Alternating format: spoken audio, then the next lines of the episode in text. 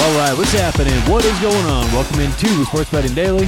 How we doing today? Appreciate you joining us, and uh, let's get to it. On today's show, we're going to kind of wrap everything up from the early cash out podcast we did on uh, on Tuesday, and I just felt like it was a pod where we kind of got a little into the weeds with some details. So let's just kind of iron everything out with early cash outs, and we'll also talk about hedging because the two were kind of in that same chapter, right? The same category of different investment techniques, different ways to to bet and to use our bets once we have something placed. So let's start off with the early cash outs and just sort of wrap everything up we talked about on yesterday's show with a couple main bullet points to, to take away. Because I feel like, look, I feel like it was good for a lot of reasons. We we talked a lot of detail, we talked a lot of math, but I feel like it did get kind of in the weeds, and this show has all different levels of listeners. So let's kind of clarify what yesterday's show talked about.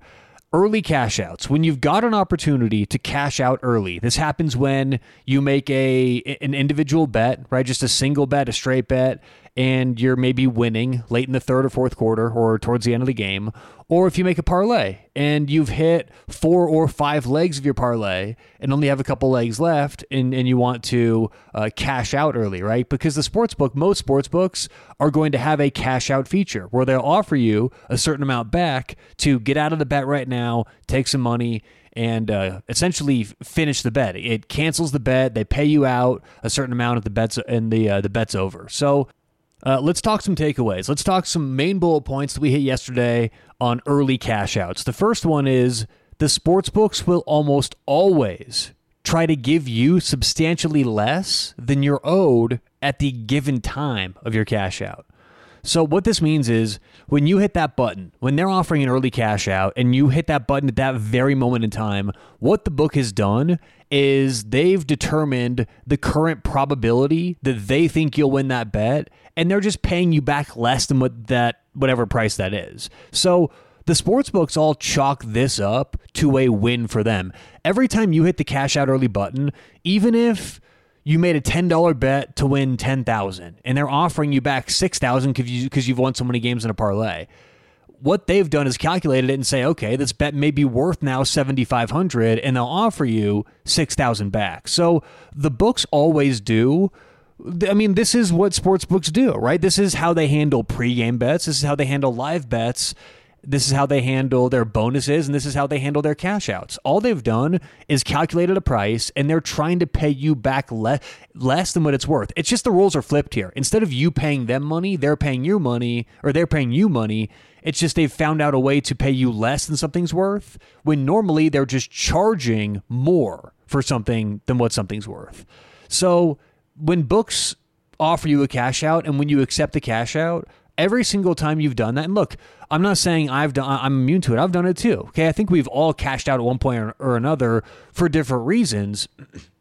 But my point is, whenever that does happen, the sports book does look at that as a win for them. So ask yourself, if this is a net net uh, uh, you know a zero sum game where there's one winner one loser either it's you or the sports book or the sports book or you if this is a situation where the sports books chalk this up to a, a win for them do you think it would make sense for us to do in the long run? And the answer, of course, is no, because what they're doing is they're beating expectation once again. Just like when they charge you minus 110 for an event they think will happen 50% of the time, they're paying you less than they think something is worth. So that's really all that comes down to. So that's the first thing is books will almost pay you less, substantially less in, in many cases, than you're owed at any given time of you cashing out.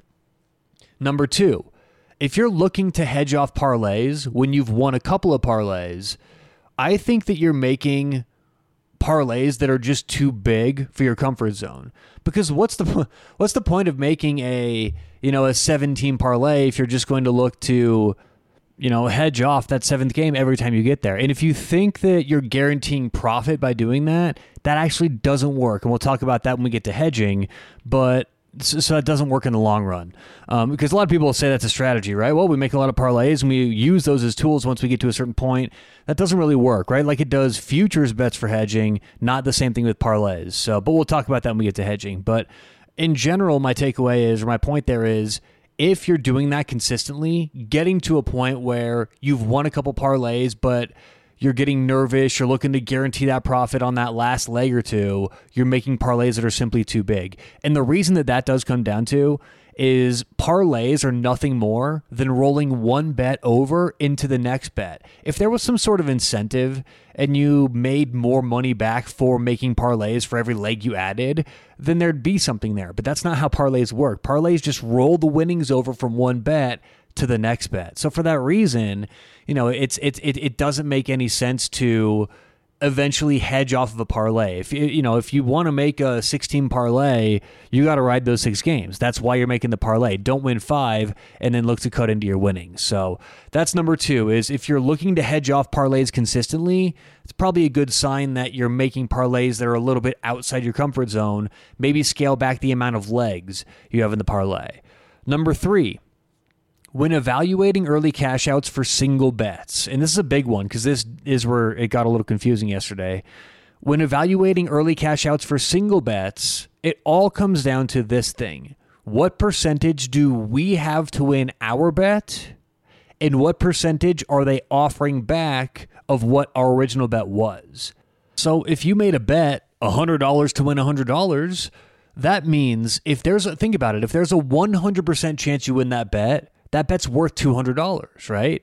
So you'd get back 200. The 100 you bet, 100 you win. That's if it's a 100% chance you win the bet. If it's a 50% chance you win the bet, the bet is worth your original $100. That's that's what the bet's worth, okay? So if you think there's a 50-50 chance that you're going to win your bet and you bet $100 and they're offering back 100, that's a fair price back they're offering. That's how we kind of do that with the money line. Now, the same thing with the spread. Spread's a little more difficult because spread comes down to what should the spread be right now in the game? And that's a little bit tougher to tell. That comes down to your own way of live betting, right? But it's the same thing. If we have a team minus seven and the current spread is that team minus seven in the fourth quarter, again, a 50 50 chance we're going to win the bet, and we can draw conclusions based on what the payout should be based on those numbers. So, number three of this is when you're evaluating the early cash outs, it all comes down to what percent chance do you have to win that bet and what percent are they offering back of your bet? That's really what it comes down to. Now, getting there is difficult, but that's the main thing you have to answer. And overall, this is kind of an overall thing from yesterday's show. It's never really good to cash out early. Okay, so that's the takeaway is it's generally not ever going to be good. But if that money is really important to you, if that bet means something to you, if for whatever reason that 500 bucks means something to you, the math sort of goes out the window, right? Because my instructions and my advice on this show are all for people who want to learn better habits to win long term. It's all about grinding out good habits, and you're going to be very pleased with where you are at the end of any week, month, year but the longer you get, the longer you see the results of good, disciplined uh, bets. But overall, if you want, if you're in a place where you you know you need that money, it's going to mean a lot for you. You know you're in a pinch, you're in a spot you need for bills, whatever it may be. Then obviously this long term math doesn't matter because in that one instance you need that money, so cash out, right? So this all at the end of the day, this really comes down to you, and your account and your situation and your life and like that's that's the overall right? I tend to say on here okay overall and then i give some math explanation but i do need to give the caveat this these these pieces of advice and this information i give is for long-term winning. It's not for if you're in a short term bind, what to do. Obviously, if you need the money, take the money. Don't worry about the math because the math doesn't matter if you don't have money to bet long term. So that's the last thing for yesterday's show. Wanted to wrap that up with early cash outs. Now let's turn the page and get to hedging because. You know, hedging and early cash outs are really in the same sort of category. People use them the same. They're different betting and investment techniques. And hedging is itself really all about reducing risk. You see, cashing out early is more about taking the money now. Hedging is done for several reasons in different situations, and really there's different outcomes. Hedging is not for one specific thing. So let's talk about hedging. Again, hedging, if you want to boil it down to one sort of one sentence, it is all about reducing risk.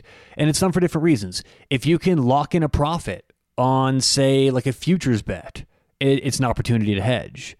If you want out of any given bet, like we talked about on the last show, if, if you sit down and it's not going your way and the handicap is totally off, you could hedge out of a bet. Both of those are examples of reducing risk. It may not seem like it in both, but really what you're doing in each of those examples is taking your risk profile and shrinking it.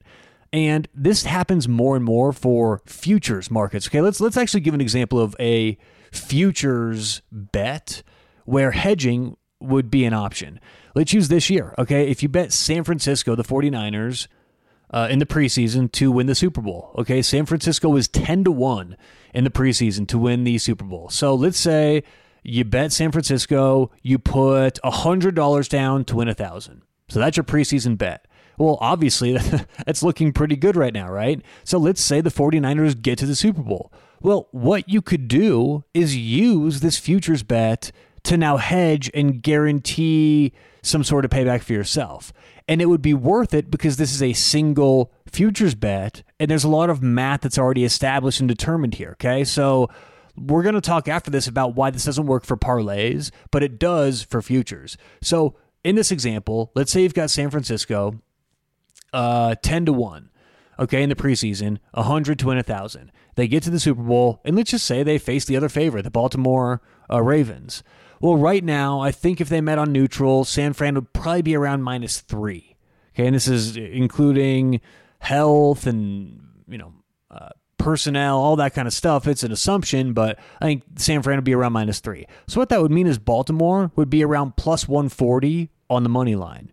So what you could do in this situation is you already have 100 to win 1000 on San Fran. You could bet let's say 200 to win 560 on Baltimore if Baltimore won.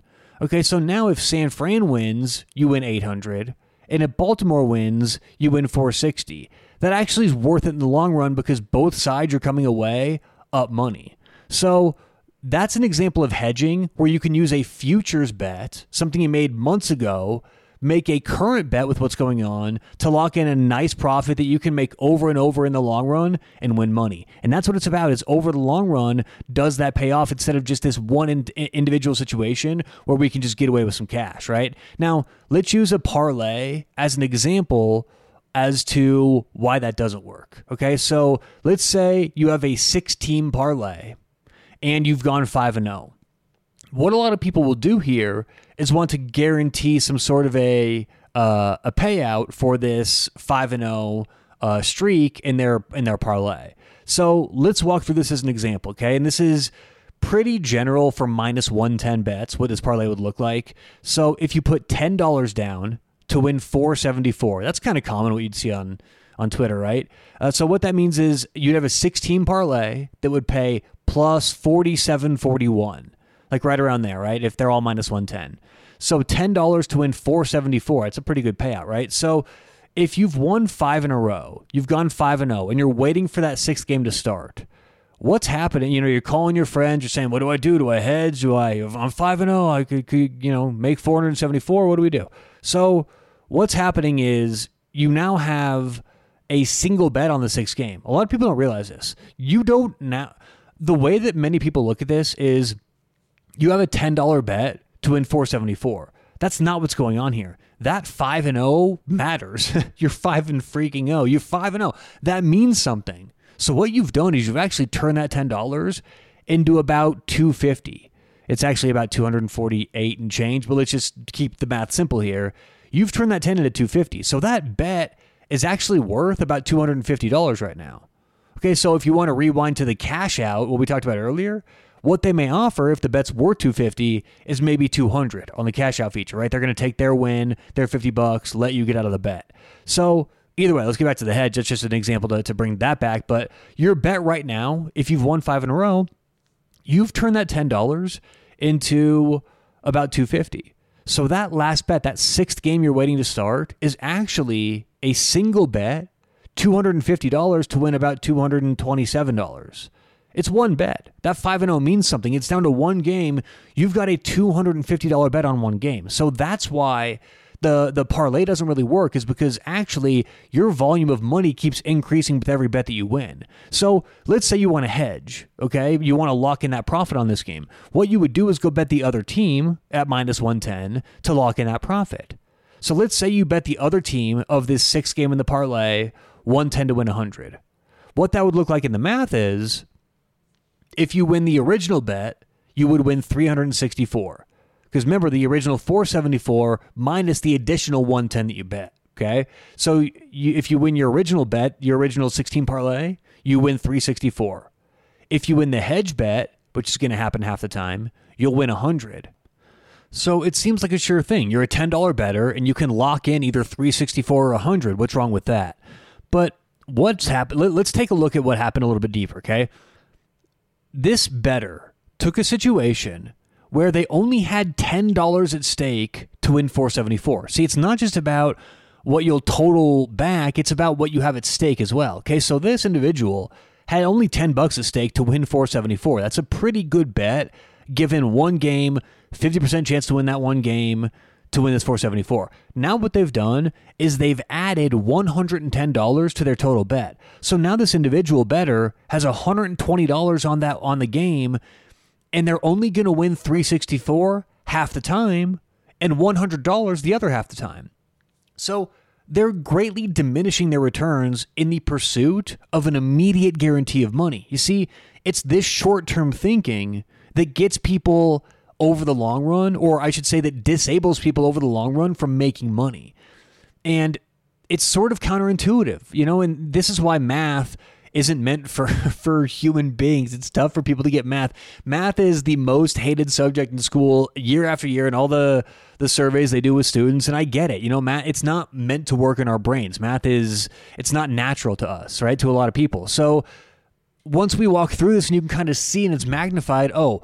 The, it, does make sense. That's why these sports books are making so much money you know, this is what's happening here because it seems to us a situation like this that it's good for us because to to the individual bettor if you put a magnifying glass over it. For that one instance, it actually is good for them because they either win 364 or 100. So for this one bet, this is a good thing.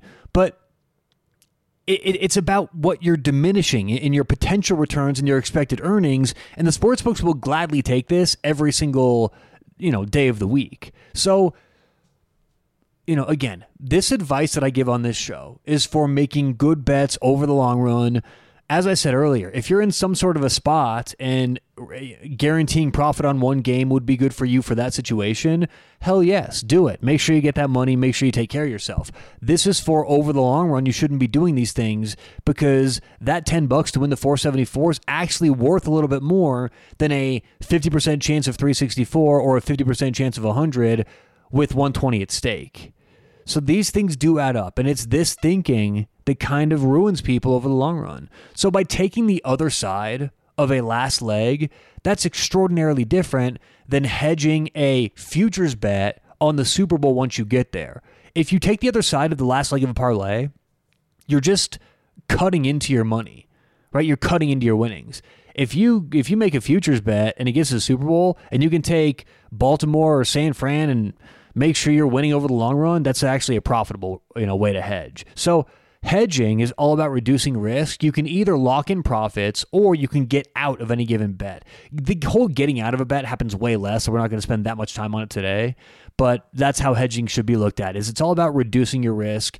And you know, this is why hedge funds are called hedge funds, is because hedge funds use all kinds of hedging uh, uh, techniques and the investment world in the uh, stock market world and they're really minimizing risk for everyone's money. That, that's what hedge, funds do. They want to make money make money make money but they're they're not for you know so to speak making parlays right? They're, they're making singles hitting singles hitting doubles here or there and they're not going for any home runs. That's kind of how you really win in the long run. That's how hedge, hedge funds win. That's how sports bettors win. It's not about the lottery. It's about grinding it out over the long run. So uh, yeah, that does it for today's show. Appreciate you listening. Stay tuned. Uh, coming up next, we're going to have a 2023 sports betting data. So if you're interested in 2023 sports betting numbers in the U.S., listen to the next show. So appreciate you uh, tuning in. We'll talk to you soon right here on Sports Betting Daily.